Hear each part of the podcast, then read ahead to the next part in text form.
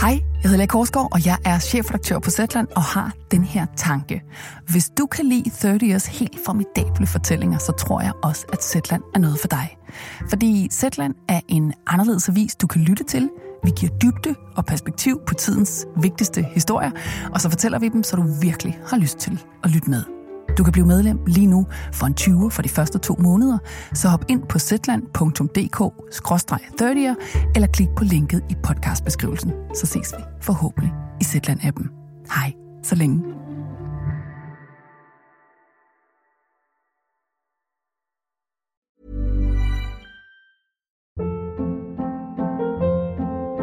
Hold up. What was that? Boring. No flavor. That was as bad as those leftovers you ate all week. Kiki Palmer here, and it's time to say hello to something fresh and guilt-free. Hello Fresh. Jazz up dinner with pecan-crusted chicken or garlic butter shrimp scampi. Now that's music to my mouth. Hello Fresh. Let's get this dinner party started. Discover all the delicious possibilities at hellofresh.com.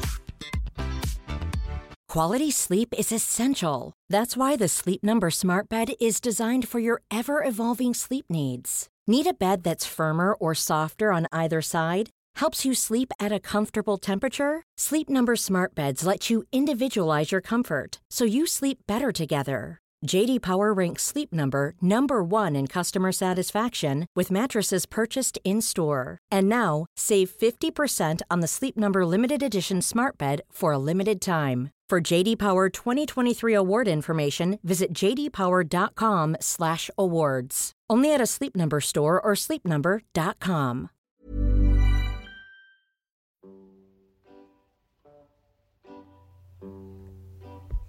One, two, two, two, one, two. Yeah, got it. Hej og velkommen til 30 nummer 23, som starter med et stort spørgsmål. Spørgsmålet. Hvad er meningen med livet? I dag skal vi gå large, og vi skal forsøge at svare på det spørgsmål på mindre end en time. Men før vi kan komme i gang, skal vi lære lidt græsk mytologi. Det er den her myte om en mand, og den mand hedder Sisyfos, den klogeste og mest sny mand i hele Grækenland. Han er lidt af en smartass. Faktisk viser han sig at være så stor en smartass, at selv guderne begynder at være irriteret på ham. Zeus sender Thanatos, eller Thanatos, som er den græske dødsgud, ned for at hente Sisyphos og lægge ham i lænker i dødsriget. Men det lykkes Sisyfos, som er den klogeste og mest nye mand i hele Grækenland, at snyde Thanatos. Så Thanatos han er selv i lænker. Og på den måde vinder Sisyfos over døden selv. Og et stykke tid er der ingen i Grækenland, der kan dø. Der bliver Zeus temmelig tosset. Og når Zeus blander sig, ja, så bliver man fanget. Er det nok her, du har hørt om Sisyphus før? For han blev forbandet. Han får som straf for at skulle skubbe en kæmpe sten op en bjergside. Og hver gang han er næsten ved toppen, så slipper stenen løs, og den ruller tilbage. Hele vejen ned ad bjergsiden. Og Sisyphos, han må gå ned og starte igen. Og igen. Og igen. Igen. Og igen. Okay, så måske spørger du, hvad har alt det med mening med livet at gøre? Og hvis du vil vide det, så bliv hængende. For i det her afsnit af 30, som hedder Sisyphos, kommer du til at få svaret. Vi har fire historier til dig i dag. Fire historier om mennesker, som er i gang med at rulle hver deres sten op ad bjerget. Du kommer til at møde en lykkelig mand. Har du hugget æg, lille møgsvin? Du kommer til at møde en mand, der har sat alt på spil for en sag, der ikke engang var hans egen. Altså unge mænd er jo gale. Det er den sag, man øh, slås for, som betyder noget. Og du møder en mand, der har væltet sig i penge og damer. Ja, for pokker. Det, der har drevet mig igennem livet, det er at lave noget mammon. Hele tiden.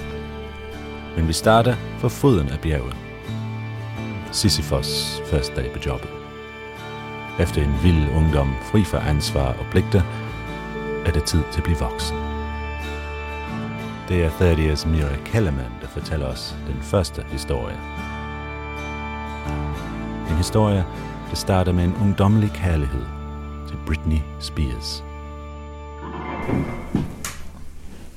Det her, det er en historie om en, der hedder Mira, og en, der hedder Kim. Mm. Mira, det er mig, og Kim, det er ham, der spiller. Jeg er helt høj, kan ikke komme ned. Jeg bliver mist i mit hoved, det kører rundt og rundt. Kan du følge mig? Han sidder der foran sit klaver, sådan både sammen. Han er duknakket og koncentreret. En smag af, af dit giftige paradis, så er jeg afhængig af dig. Og jeg elsker det, du gør. Men du ved godt, du er giftig. Han er næsten to meter høj mand med småblomstret skjorte og verdens korteste shorts. There's no escape, I can't wait, I need a hand, baby, give me it. You're dangerous, I'm loving it. Ooh, too high, can't come down. Klaveret, det er det eneste møbel i rummet, som er i den her kæmpe store herskabslejlighed. Og det eneste andet møbel i hele lejligheden, det er en sofa, som jeg sover på. Vi har ikke noget arbejde. Vi har ingen planer. Og livet, det er dejligt. Vi har heller ikke nogen penge. Og det vilde er, at vi bor her på en af Københavns allerdyreste adresser. But you know men vi sørger for at have køleskabet fyldt med øl og holde en hel masse fester.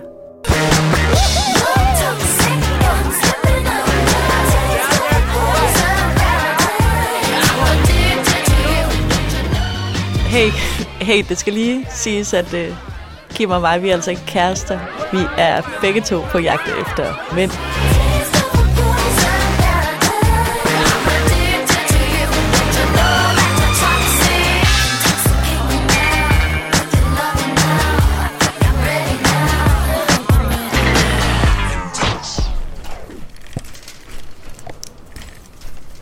Alt det der, det er fire år siden nu. Jeg bor ikke sammen med Kim længere. Og det er som om alle mine venner fra dengang, de har fået børn og købt andelslejlighed. Nu er det søndag aften, og der sker ikke en skid. Men så ringer min telefon. Hey. Det er Kim, der ringer, og jeg har ikke hørt fra ham i 100 år. Altså nu? Han spørger, om jeg vil komme forbi og drikke en flaske rødvin. Selvfølgelig. Det er vel søndag. Kim bor i en lille lejlighed i Nordvest sammen med sin kæreste. Hej. Bager du?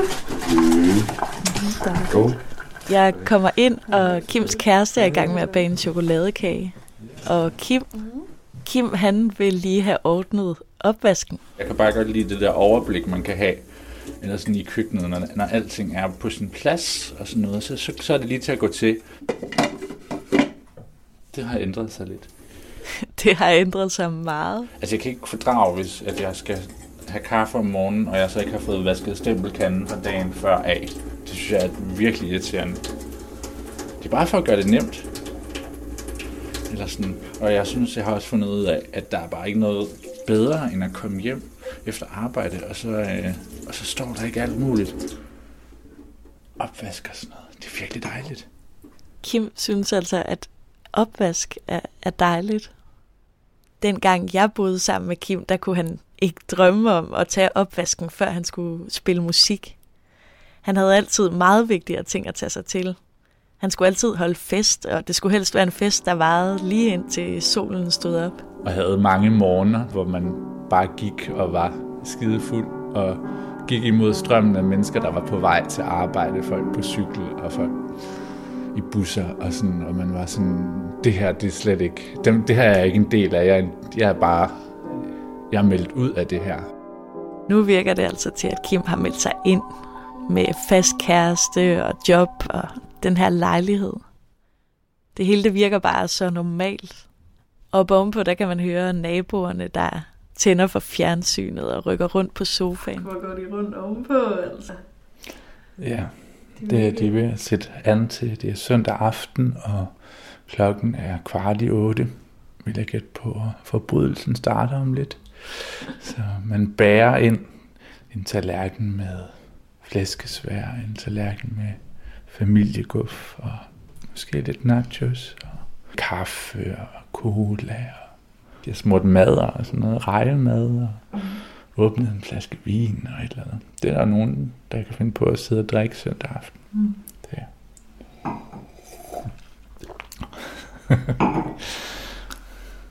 Så klokken 8 har jeg tænkt mig at begynde at spille klaver lige på minuttet. Kan du spille en sang, der, er sådan, øh, der taler om dit liv nu? Lige pludselig fylder penge meget, og man er kommet på netbank, og man prøver at lave en opsparing, og prøver at lave et budget og sådan noget. Det er helt forfærdeligt, hvor meget det lige pludselig fylder.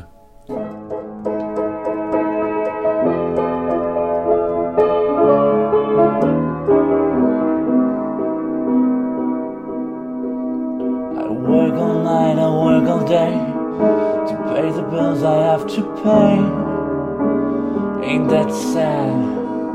And still there never seems to be a single penny left for me.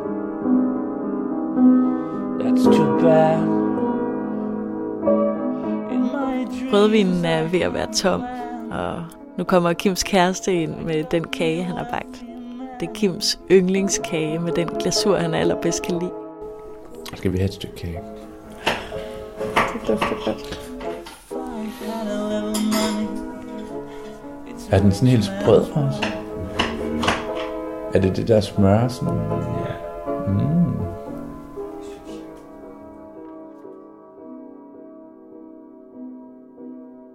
Så ruller stien op ad bjerget. Sisyfos er blevet forbandet til en hverdag med netbank, fast job, tv og chokoladekage om søndagen. Men ved han det? Ved Sisyfos, at guderne har dømt ham til, at han skal bruge sin eksistens på noget, som er fuldstændig meningsløst? Har guderne fortalt ham, at alt hans slid og slæb intet nytter? Eller lever han i lykkelig uvidenhed? Kan det være, at han er glad for sit job? Måske er arbejdet nok til at give mening i sig selv.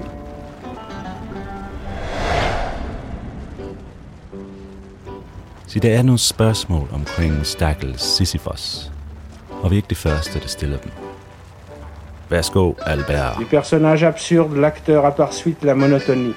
Cette silhouette unique, entêtante, à la fois étrange et familière, qu'il promène à travers tous ses héros. Albert Camus skrev en hel bog om Sisyphos-myten, og noget han kalder det absurdes filosofi. Grundstenen i det absurdes filosofi lyder nogenlunde sådan her. Menneskets søgen efter mening er nyttesløs, fordi verden er uforståelig af natur, og Gud findes ikke. Og der findes heller ingen endegyldige sandheder eller værdier. Derfor, spørger Camus, hvis vi ved, at det ikke er noget at opnå, og det ikke er noget grund til, at vi er her, og det ikke er noget som helst mening med det hele, hvorfor tager vi så ikke bare livet af os selv, alle sammen? Camus siger, at det er fordi, vi kan finde en måde at leve med det på. At leve det absurde liv. Og med det er det tid til den næste historie. En historie om en mand, der kan drømme sig væk i det absurde. Bedre end det flest.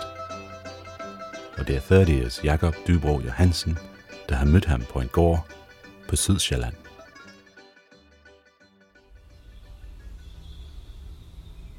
Den her historie handler om en lykkelig mand. En mand, der har været fyldt med drømme, lige siden han var barn, og som er lykkedes med at udleve dem. Hvert øh, forår, der skal jeg helst en, en tur op i det øh, meget, meget store egetræ, vi kan se øh, ude på marken.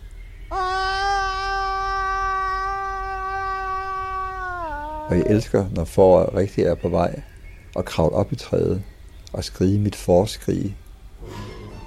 Manden i træet hedder Karsten. Når han ikke sidder oppe i træet og skriger, skal han arbejde. Selvom han bor på en gård ude på landet, er han ikke landmand. Han er grisedomtør. Det er lidt ligesom en, der tæmmer elefanter, eller løver, eller søløver. Hvad er det for et mærkeligt dyr?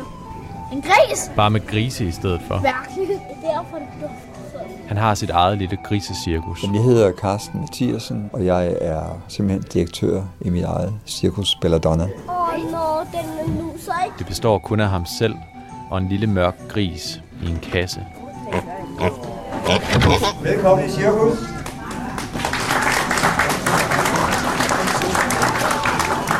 Set udefra måske et sølle cirkus. Men for Karsten er den dresserede gris opfyldelsen af en drøm.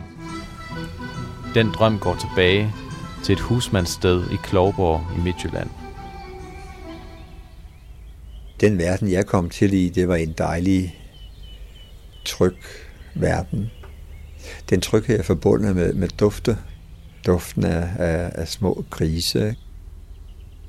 I, I lange tider kunne jeg bare sidde og stige ud over horisonten. Der var sådan en hvid horisont, altså ud over Jyllands øh, sletter der. Og jeg kom nemt i den der drømmetilstand, hvor tiden ikke betød noget. Jeg drømte, at jeg kunne flyve. Jeg lå ligesom på maven og spredte arme og ben ud, så fløj jeg. Det er jo meget, meget virkelighedstro. Også sådan noget, som mærker ved at vågne. Så gør man umage for at, at drømme videre. Og når jeg så endelig vågnede, så, så føles det meget, meget virkeligt. I dag bor Karsten på en lille gård, ligesom den han voksede op på. Men her nøjes han ikke med at sidde og stige. Han har indrettet gården som sin egen lille drømmefabrik. Jeg har altså et, øh, et cirkusværksted. Der står nogle trommer, og der står en gammel basgitar, som jeg aldrig rigtig har fået brugt så meget, som jeg skulle. Og så er en helt kuffert med, med prutteinstrumenter, og jeg eksperimenteret med at lave instrumenter med pruttelyde. Jeg ved ikke om den her... Nej, den her... Nu, den bliver lidt stiv i frosten. Hvad med den der trompet, der hænger deroppe? Og den trompet der, det er, det er en grisetrompet. Den er slut på, øh, det er for, at grisen kan spille playback på trompet. Ja, og så er der en kablet.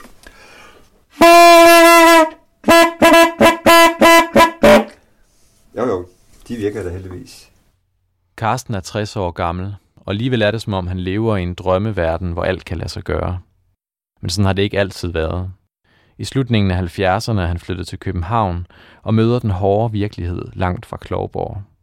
Han bliver ansat som stilagsarbejder i firmaet Bjørne Stilaser. Her får han en lidt spøjs kollega. Han kaldte sig selv døden for Lübeck, fordi han var engang faldet 12 meter ned fra stilas, og så hans ansigt var lidt vandsiret af det. Ikke? Øh, han var for drukken, ikke? Han, han kunne være voldelig, øh, også for sin kone. Ikke? De lange dage på stilaserne med døden fra Lübeck tager hårdt på Karsten, og hjemme i kælderlejligheden på Nørrebro går det ikke meget bedre. Kombineret med, at jeg også havde en kæreste, som, som røg en del tjal, og hun gik ikke på arbejde. Så når jeg skulle være sammen med hende, så var det med bajer og tjal om, om aftenen. Ikke? Han synker ned på bunden af en depression med guldbejere og hash. Til sidst så lå jeg bare ind under min dyne. Jeg havde ligesom sagt fra og sådan noget, så lå jeg og tænkte på at, at, at tage liv af mig, hvordan jeg skulle bære mig ad. Jeg var nede købe barberblade faktisk, så det, gjorde, det var jeg faktisk. Jeg sagde, det er fandme også noget svineri, altså. Fordi så skulle mine naboer komme og finde mig. Han ender med at lade barberbladene ligge. Da han kommer op af kælderen, er det, som om han træder ind i en ny tid. Den tid begynder med en ethjulet cykel. Jeg har set en uh, annonce i uh, bladet i København, om at man ude på Vesterbro kan lære at køre cykel, og jeg tænkte, det var lige pokkers, kan man lære at køre cykel? Jeg tænkte, det var noget, man skulle være født i et cirkus for at gøre, ikke? Jeg var jo stilladsarbejder, ikke? Og klar til at kaste i hvad som helst, ikke? Så jeg meldte mig til det der kursus, og, og jeg lærte lynhurtigt at køre videocykel, fordi jeg var ligeglad med at vælte. Altså, herregud, så langt er det ikke ned fra en cykel. Og jeg kan huske den der, den der følelse af at køre på cykel. Altså, man har en vægtløs følelse, den der balance.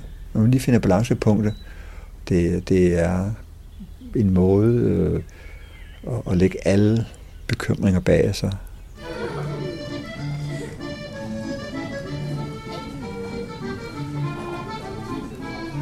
I dag er det næsten 30 år siden Carsten første gang satte sig op på den ethjulede cykel. I den tid har han nået at blive gift to gange. Han har også lært en gris at spille computer, og han har lavet et bugtalershow på Swahili.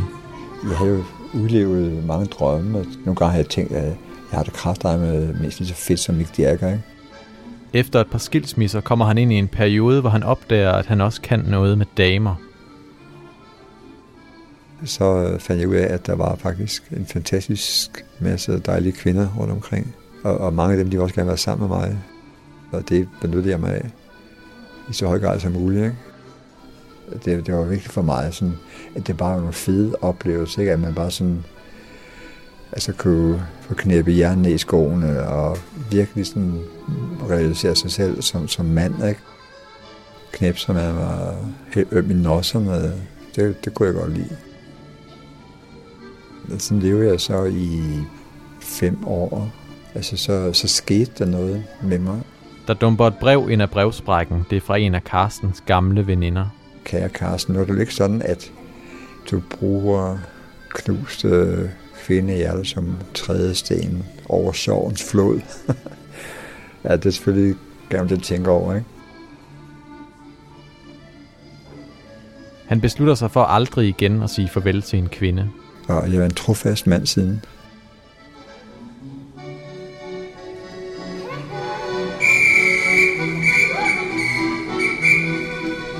Han bliver ved at gøre de ting, han har lyst til, for det er sådan, han er. Nogle gange er det let, andre gange lidt problematisk. Kan du huske den der barnedrøm om at flyve?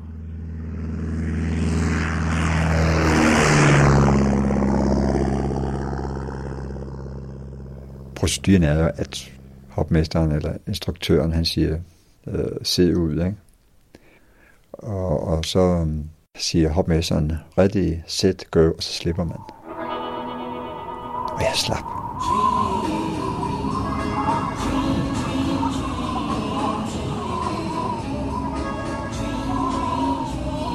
Og jeg lå der det frie fald. Og i det øjeblik, der var tilbage i min drøm. Jeg var tilbage i den drøm, jeg havde haft så mange gange som barn, ikke? at jeg bare kunne flyve.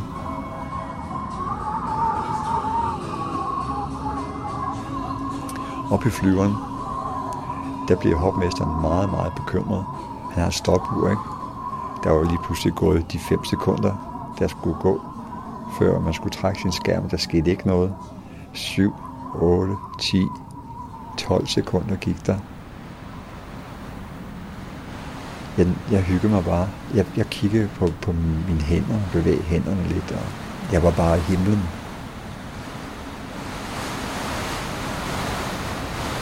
Og nede på jorden var jeg også begyndt at blive bekymret, fordi man står altid, det er en, der står med en kikkert på et stativ og følger udspringet. Det blev fuldstændig stille, fordi jeg nu er gået 17, 18, 18, 20 sekunder. Ikke? Og den der klump, den der sorte prik, blev bare mere og mere tydeligt ned mod jorden. Da jeg så lige pludselig kom til at se ned, så når jeg lige at tænke, hvor er træerne store på Lolland. Og det samme så røg reserveskærmene ud. Og jeg fik bagefter at vide, at der var gået øh, 27 sekunder, og jeg ville have haft et sekund mere at reagere i, hvis ikke sikkerhedsudløseren havde virket. Der stod jeg så på jorden, ikke?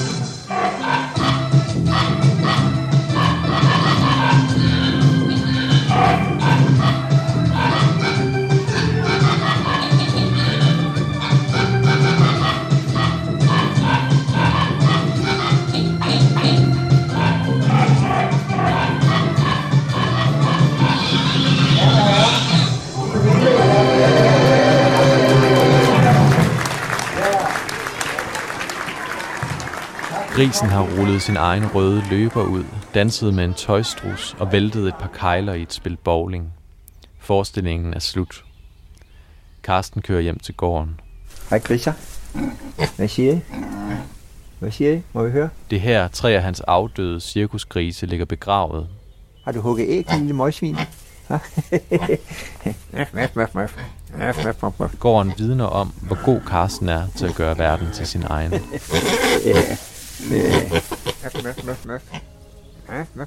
Og stadigvæk er sådan, sådan, når jeg vågner op og sådan en drøm, kan jeg være tilbøjelig til at tro, at jeg kan godt flyve i virkeligheden. Jeg skal bare brede arme og ben ud, så flyver jeg.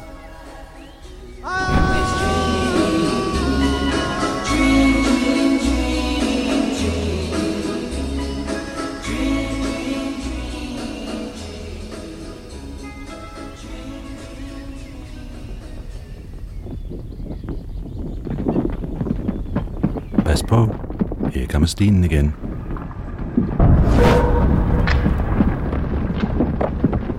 Der er han, Sisyphos, stadig på arbejde. Hver dag, op og ned, op og ned.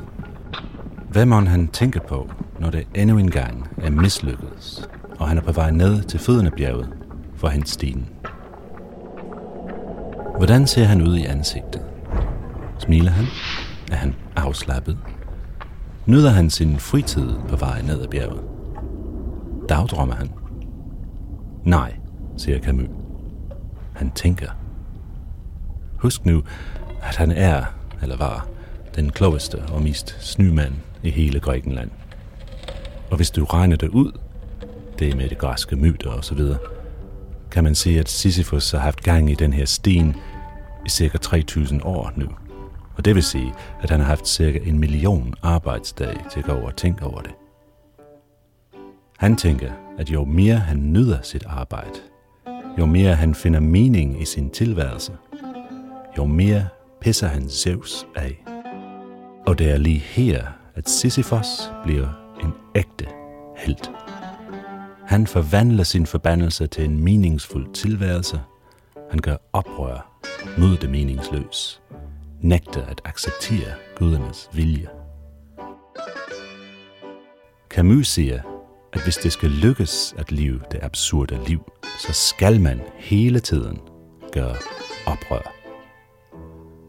Og nu skal vi møde en oprører. Og det er 30's Julia Krog, som har fundet ham i hans garage.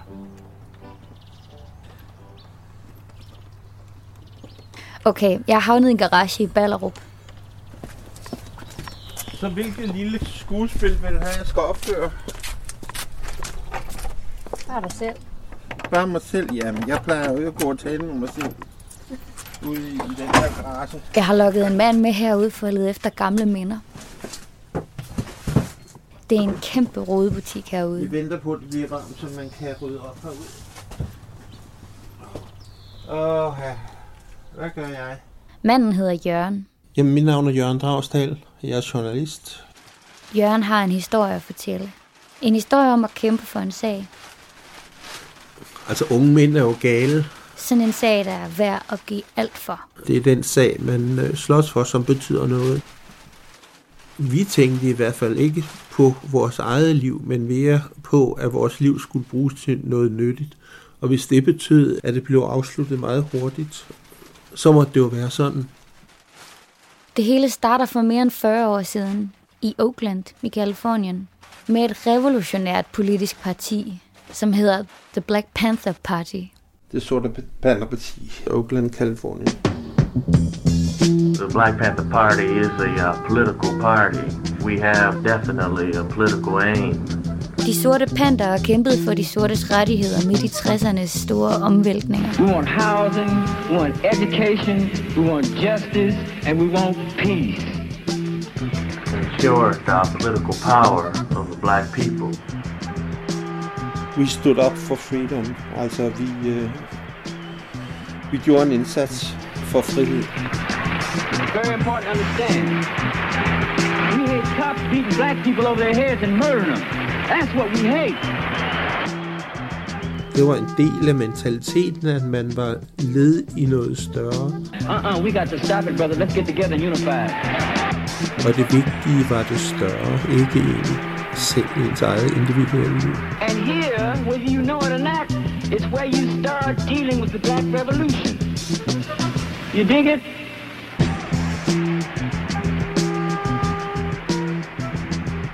Det er midt i alt det her, Jørgen lander, lige omkring hans 20-års fødselsdag i maj 1969.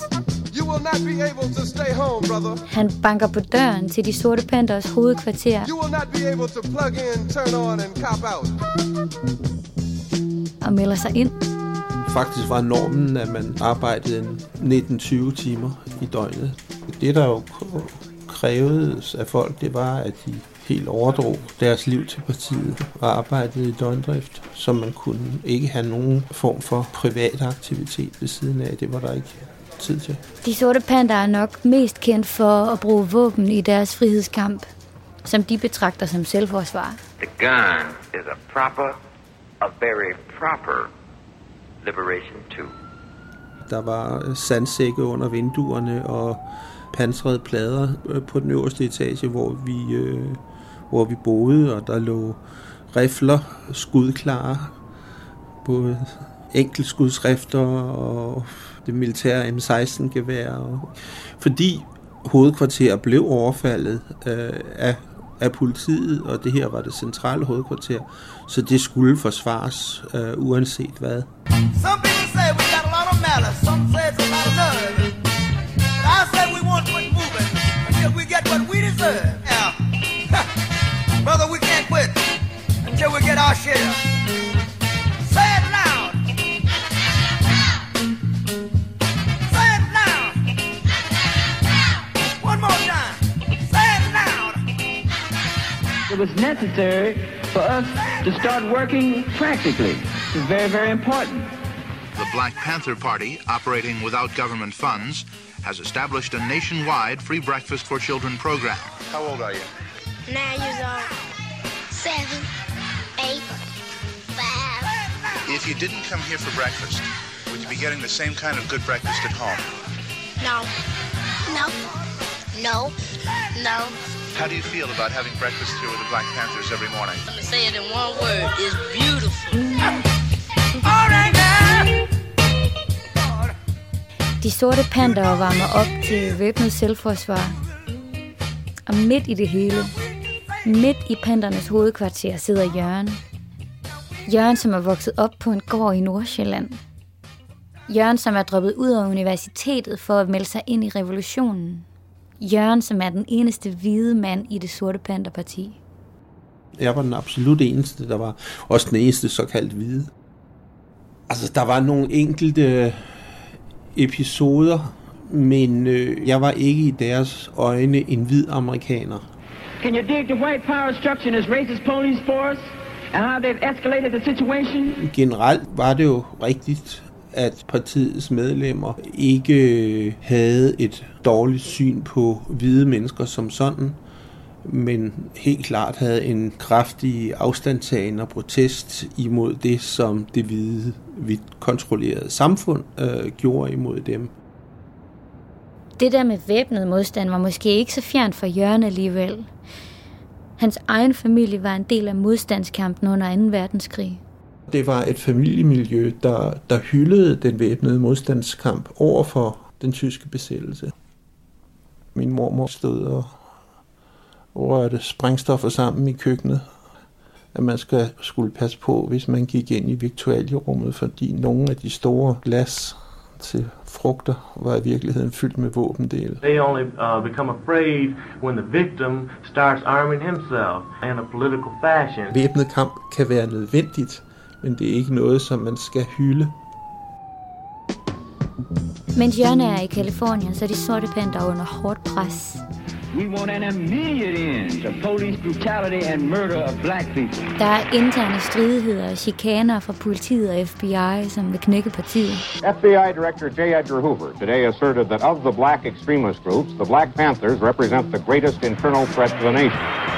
We want all black men held in county, state, federal jails and prisons to be released because they have not had a fair trial because they've been tried by all white juries, and that's just like being tried in Germany being a Jew. Bobby som du kan høre snakke her, er en af stifterne af partiet. Han bliver anklaget for kidnapning og mor på en stikker i partiet. Sammen med de andre sorte panter, så møder Jørgen op i retssalen for at bakke op om Bobby Seale. Der er der nogle af os, der lige hæver hånden som hilsen til ham. Så tog jeg sådan hånden op til den der sort magthilsen, som var en knyttet næve. Og det blev dommeren temmelig tosset over. Sad og råbte og skreg om, og at de folk, der havde sagt noget, skulle tilbageholdes, og retsbetjentene var jo, kan man sige, lettere forvirrede, fordi de havde ikke stået og holdt øje med, hvem der havde lavet noget. Der har jeg jo selvfølgelig været, øh, været i øjnefaldene ved at stå der, øh, hvid og med langt hår. Og så blev vi taget ud bagved og kropsvisiteret. Og det, der sker så, det er, at officielt bliver der udnævnt en forsvarer for mig. Øh, og jeg skal bare undskylde over for dommeren. Så er der ikke noget problem. Og Bobby Seal er der, og han siger til mig, Jørgen, du skal undskylde, fordi ellers så smider de dig ud af landet. Og da vi så kommer ind til dommeren igen, så starter min sagfører eller forsvarer med at ville sige noget. Og der siger dommeren simpelthen, hold kæft til ham. Jørgen bliver smidt i fængsel. Der var også mange øh, rygter om, hvad der skete med folk i fængslerne. De blev smadret til plukfisk, og nogen blev endda slået ihjel. Når det blev mørkt om natten, så kunne man jo høre, at der var fanger, der blev voldtaget af andre fanger. Ved at der var skærende skrig, der skar igennem mørket. Da fangerne fik at vide, øh, hvorfor jeg var der, øh, og det behøvede de sådan set ikke engang at få at vide fra mig, øh, så blev jeg behandlet ekstremt godt af de sorte fanger.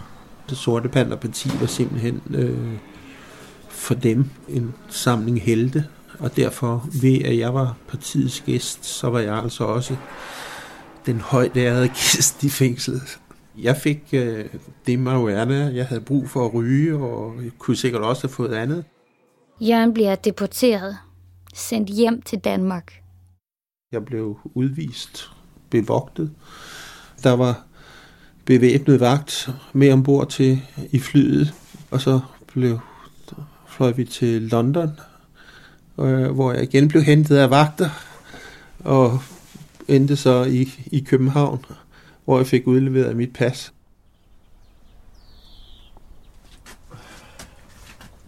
Det var det. Nu er det forår i Ballerup. Varmt nok til, at Jørgen kan rydde op herude. Gud fader, det var Det er snart 44 år siden Jørgen kom hjem fra sin rejse. Han holder stadig kontakt med nogle af de gamle panter. Men de eneste synlige beviser på den tid er en sort t-shirt og en plade, vi aldrig finder. Jeg ved ikke, hvor den er.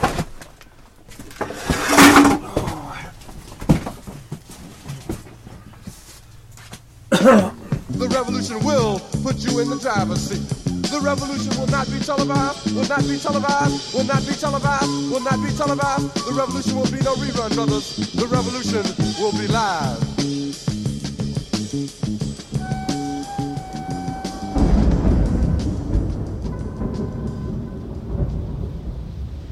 Problemet med revolutioner er, at de ender. Når man slås for noget, så vinder man, eller taber man.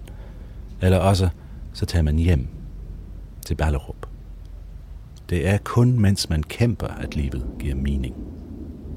Det ultimative oprør er at blive ved med at kæmpe. Blive ved med at gøre oprør mod livets absurditet. De rigtige helte er dem, der indser, at det hele er meningsløst, men fortsætter kampen alligevel. Det er sådan, man bliver til et lykkeligt menneske. Det er derfor Camus siger, at man må tænke sig Sisyphos som en lykkelig mand.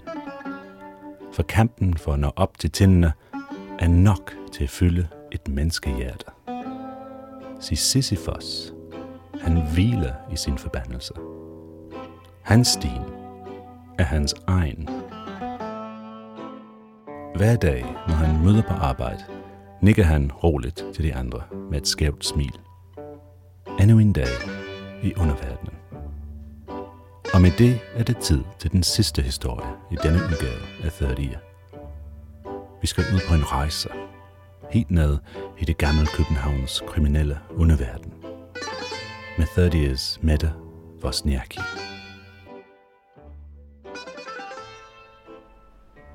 Jamen, jeg har en onkel, der hedder John. Goddagen, skat. Hej, John. Hej med dig. Jeg kender ikke min onkel særlig godt. Han, han har selvfølgelig været til en masse familiefester, men stadigvæk så kender jeg ham nærmest kun på overfladen. Skal vi ind til byen? Det har jeg ikke fortalt det. Nej, du sagde bare, at jeg har en plan. Jeg ved, at han, han har haft en masse penge, og han har brugt det meget hurtigt, og han måske også drikker lidt meget, og han rigtig godt kan lide at feste. Og så ved jeg også, at, at han har været i fængsel. Hvor fanden du det for? Det har jeg sagt, du er farlig. Du får ikke flere småkager her. Big John. Big John. Every morning at the mine, you could see him arrive. He stood six foot six and weighed 245, kind of broad at the shoulder and narrow at the hip. And everybody knew you didn't give no lip to Big John. Ja, nu er jeg sunket lidt, ikke? Og hvad er jeg på nu? 1,83 måske. Jeg har været i nærheden af 91. Big Bad John. Oh, jeg skal sgu da have klippekort med. Det er første gang, vi rigtig er på tur sammen. Det er det, ja. Jeg besøgte John og fandt ret hurtigt ud af, at det kun ligesom var toppen af isbjerget, jeg havde fået. Jeg fandt ud af, at han er gået og lavet alt muligt. Ja, for pokker. Det, der har drevet mig igennem livet, det er at lave noget mammon. Hele tiden. Big Bad John. Ja, hvis jeg skrev en bog, så ville den blive forbudt for børn. Jeg var godt ville arbejde for pengene, men øh, hvis der var en lille fidus, så var John der. Ja, det må jeg indrømme. Hvad røg du? Cecil. Det var en stærk en. Det var grønt Cecil. Jeg ved, at han har været ude i noget snavs og noget rod. Men jeg ved ikke, hvad det er for noget snavs og rod, han har været ude i. Det er aldrig blevet opdaget. Big John. Første stop er Nørrebrogade, hvor øh, smidesvend John han finder på sin allerførste fidus. Der var cigaretautomater på alle gadehjørnerne. Du skulle regne med, for en krone dengang kunne man få fem cigaretter og næste tilstikker. Og så fik jeg den idé, jeg skal skulle prøve. Det starter for sjov. Jeg skal prøve at lave sådan en. Så som smed, der måler man med skydelæren. Så laver jeg en lige nøjagtigt samme mål. Og så ud i cigaretautomaten. Hvad pokker, den virker jo. jo, jo, det er rigtigt nok. Det var smart. Big Bad John. Man havde jo øh, drømme om at spille smart og stor mand og tjene en masse penge. Har man ikke den drøm, når man er 16, 18, 20 år? Man tænkte ikke, at det var strengt forbudt. Det er mønstfascineri. Og så gik vi ellers i byen. Så havde man respekt. Big Bad John.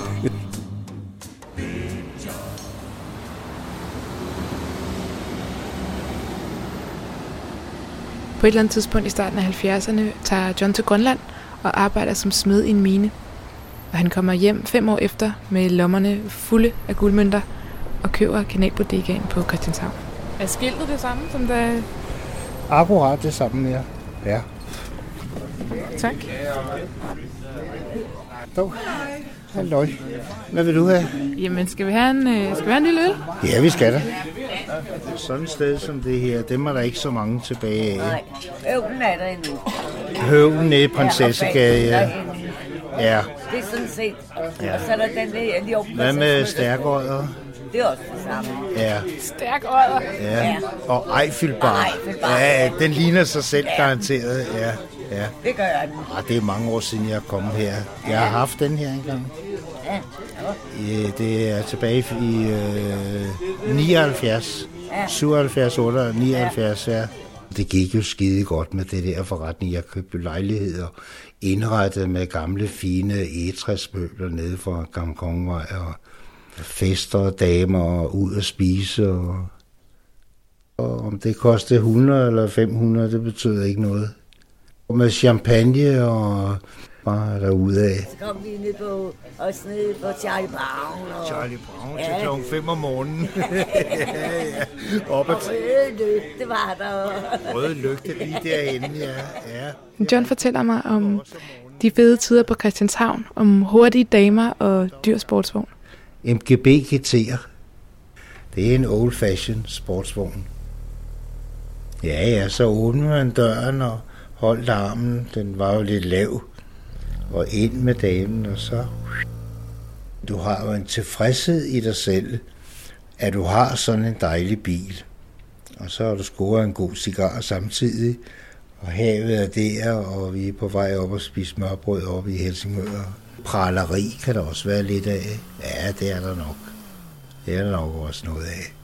Det har der været hele vejen igennem. Men stille praleri. Hvordan praler man stille, John? Ja, det er bare at være cool. Nostrovia. Nostrovia. Kasuta.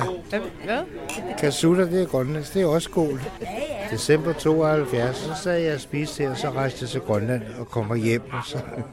Så du havde måske allerede udset dig, at det var Nej, ikke udset, men det er mærkeligt sammentræf, ikke? Det er sådan lidt skæbne-agtigt. En skæbne måske, ja. Er der en skæbne, eller er det tilfældigt? Det er det. Det er det, er det, et godt ja. spørgsmål. Man har jo stået nogle gange i livet, og skal jeg gå til højre, eller skal jeg gå til venstre? Så får jeg en forbindelse, og jeg kender jo utrolig mange mennesker jo, som siger, her, John, prøv det her, og det, øh, du køber for 100 og sælger for 500. Hvad for noget? Det gik jo hu hej. Hu hej, vilde dyr. Jeg møder nogle øh, jugoslaver inde i byen, som også går og spiller smart, ikke? og så falder vi i snak, og vi begynder at komme lidt sammen og fester, og der var en, vi kaldte Tito og Lillebror og Jakob fra Jugoslavien, Albanien og sådan noget, ikke? nogle rigtige banditter. Varerne her, pengene der, hele tiden. Nej, nej, dem skal du sgu ikke blive uvenner med. De var jo i begyndelsen lidt skødesløse og siger, det kan ikke nytte noget, I kommer her kl. 24 om aftenen, og jeg skulle lukke. Så folk, de vil jo begynde at kigge, ikke? hvad kommer den sort smuske her hver gang, ikke? Og så det var også noget, vi, vi mødtes forskellige steder, ikke? Ellers så ville de jo komme ned i kanalen, når jeg havde lukket, og så kunne vi handle der, så den går ikke. Så det var også forskelligt. Det var sådan noget lyssky noget hele alt sammen. Hvad var det, I solgte? Radiser. Det var øh, mest hævdeo. Det er et strengt stof. Det bliver du afhængig af i løbet af en uge, kan du godt. For hvis du så ikke får det, så bliver du syg af helvede til. Rigtig syg. Ja, Det har jeg aldrig hørt om. Heodeo. ja heroin.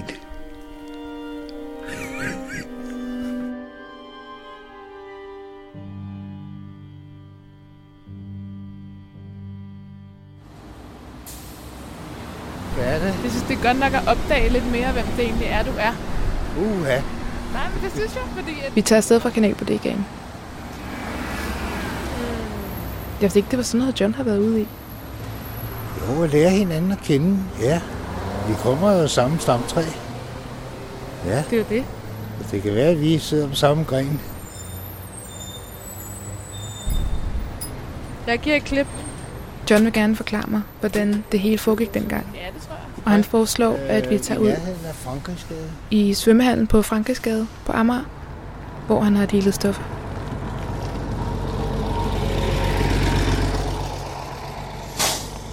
De der jugoslaver, de har et kilo. Så er der 10 som mig, der kører 100 gram hver. Og De 100 gram, dem sælger jeg videre til nogen, der køber 3-5 gram om dagen. Og så går prisen. Men hvad, altså sagde du, så havde du svømmepose med? Ja, ja, det er camouflage. Og så havde du håndklæde? Og så Ja. lige fisket noget op? Ja. Jeg har øh, en lille kuvert pakke, 5 gram for eksempel. Og det er magleveret, og så har han 10.000 og så under bordet. ja, stille og roligt. Så en kop kaffe, sidder og snakker lidt. Vi kender jo hinanden, ikke? Og så, her, her. Eller inde i en avis og bare bytter aviser. Smart, ikke? Der vidste jeg, at det bliver snuppet det der, så kommer det i spillet i nogle år. Jeg er lidt op at køre. Man tog chancen. Det var mange penge. Penge giver jo muligheder. Det er ikke sikkert, det giver lykke, men det giver nogle muligheder. Du skal jo regne med, at der var jo mange schusser på dengang. Når man havde, det var gået godt, jamen så var der noget at feste, ikke? Så sådan fem gutter dengang. Vi kunne godt fyre 4.000 af på sådan en café til whisky og bajer og vin og 100.000, det kan du godt tjene i løbet af nogle måneder. Og det er ligger fristelsen. Og jo mere du snuser til, jo mere får du øjnene op for, hvilke muligheder masser af penge giver. Det er ikke kun penge, der frister. Du skal holde snuden for det der. Kun handle med det. Du skal ikke selv begynde. Men så når man har set det 10 gange, tænker jeg, hvad fanden er det for noget, man der er så dyrt, ikke? Og så sidder man selvfølgelig en dag, jeg skal sgu lige prøve en lille streg, ikke? Og så, hvad mand? Hvad fanden er det for noget med varme og tanker, afslappet og selvsikker, og det hele kørte, appetitten var der, og The Third Dimension er rigtigt. Første gang, anden gang, tredje gang, man var... Og alligevel, du kunne styre alting. Ja. Faktisk har John ikke styr på noget som helst. Han er afhængig af stoffer nu. Men han får en kæreste, Madeleine, og hun er fra Kenya. Han beslutter sig for, at nu gider han ikke det her mere. Han vil ud af det. Og han vil tage til Kenya med Madeleine. Så det er en kold tyrker, det hedder, med fryser, varme og ryster, og benene er ligesom bly, og det hele, og på lokum fire gange om dagen, og jo, jo. Går der 5-6 dage med, så er det værste overstået. Så er jeg clean. Så øh, vi rejser til Nairobi i morgen.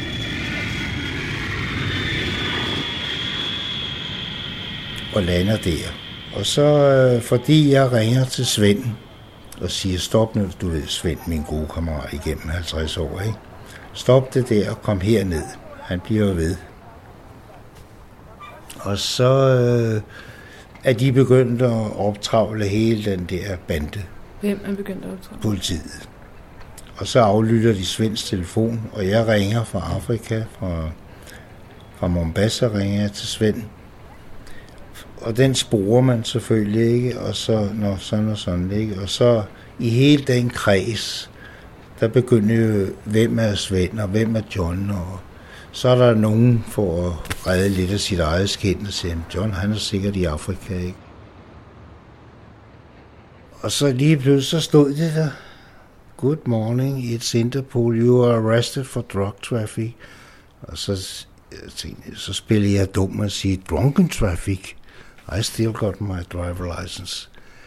Ja, ja, det er godt med dig. Jeg bliver tavs og begynder at tænke.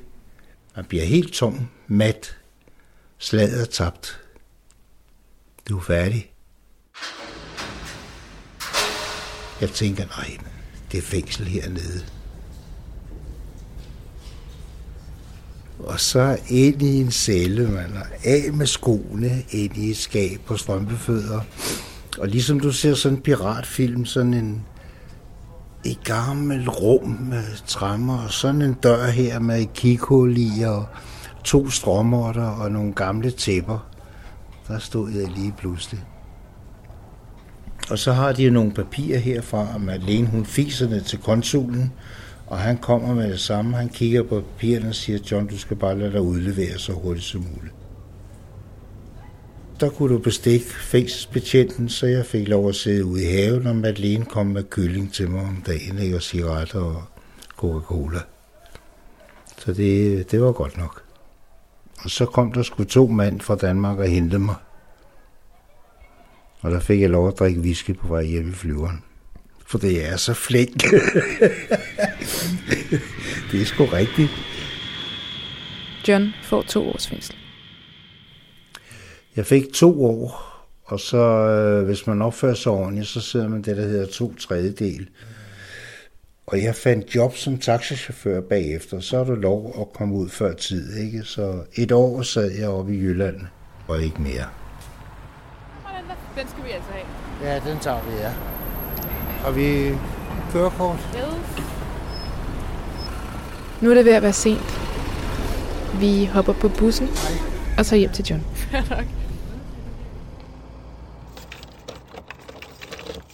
John har lige en sidste lille hemmelighed gemt i skabet. Hvad har du derinde, John? Så har jeg min private bolig. Inde i et lille skab. Jamen, der har jeg øh, en pil stående, og det samme, når jeg går i byen, så når jeg handler ind, så har jeg min lille allé over bag Netto, der kommer ikke nogen. Så står jeg og får en pils der i solen og fintænker. Det er længe siden, han har lagt låg på sin kriminelle karriere. Men Jeg sidder i et dejligt sted og er faldet til ro på mine gamle dage, og nyder at falde til ro. Jeg har mange bånd at sætte på, hvis jeg keder mig en dag. Kan du huske det engang der på Grønland, eller kan du huske det? Så kører den film der, ikke? og genopfrisker årstal og ansigter og steder. Og... Jo, jo, jo. Jeg forlanger ikke så meget i dag. Øh, en pilsner i ny og nær, lidt godt at spise, og fred og ro, og jeg har mine gode ben. Og så bussen. Jeg er 185, den kører til Nørreport, så står hele verden åben. Det er indenfra. Skal jo også have noget frihed. Big John. Big John. Big John. Big Bad John. Big John. Big John. Og nu det ved at være slut for third year for denne gang. Du forventer måske, at det er sådan cirka omkring nu, at jeg leverer pointen. Det afrundede altomfattende svar på spørgsmålet om meningen med det hele. Men nu skal du høre. Sisyphos er ved at nå toppen af bjerget med stenen. Igen igen. Husk nu, at han er klog og snu, og han har i hvert fald en masse erfaring på området. Det han har at fortælle dig, er simpelthen det, at nogle gange er pointen, at det slet ikke er nogen pointe. Bare en sten og et bjerg og en lang og fremstrakt fuckfinger til guderne.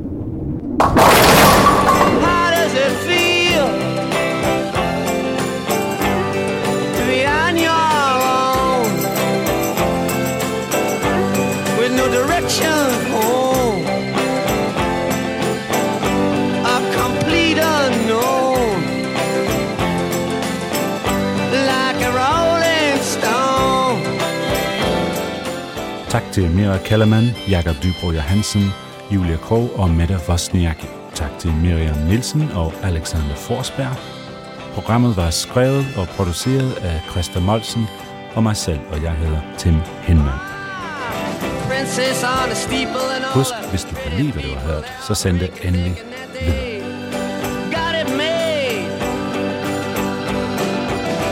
Exchanging all precious gifts, But you better take your diamond ring, you better pawn it, babe. You used to be so amused at Napoleon in rags and the language that he used. Go to him now, he calls you, you can't refuse. When you ain't got nothing, you got nothing to lose. secrets.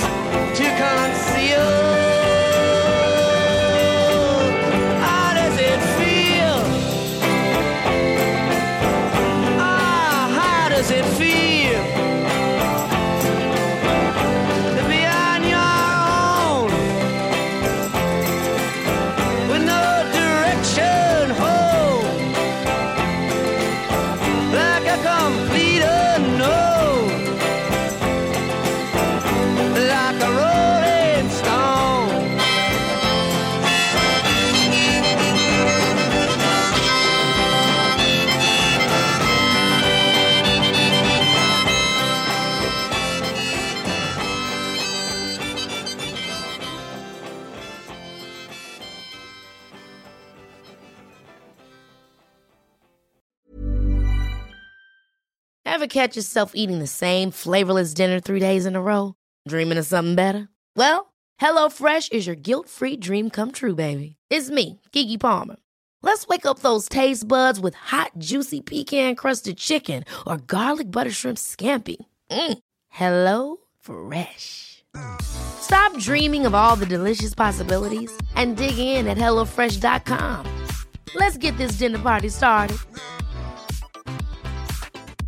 Even when we're on a budget, we still deserve nice things. Quince is a place to scoop up stunning high-end goods for 50 to 80% less than similar brands.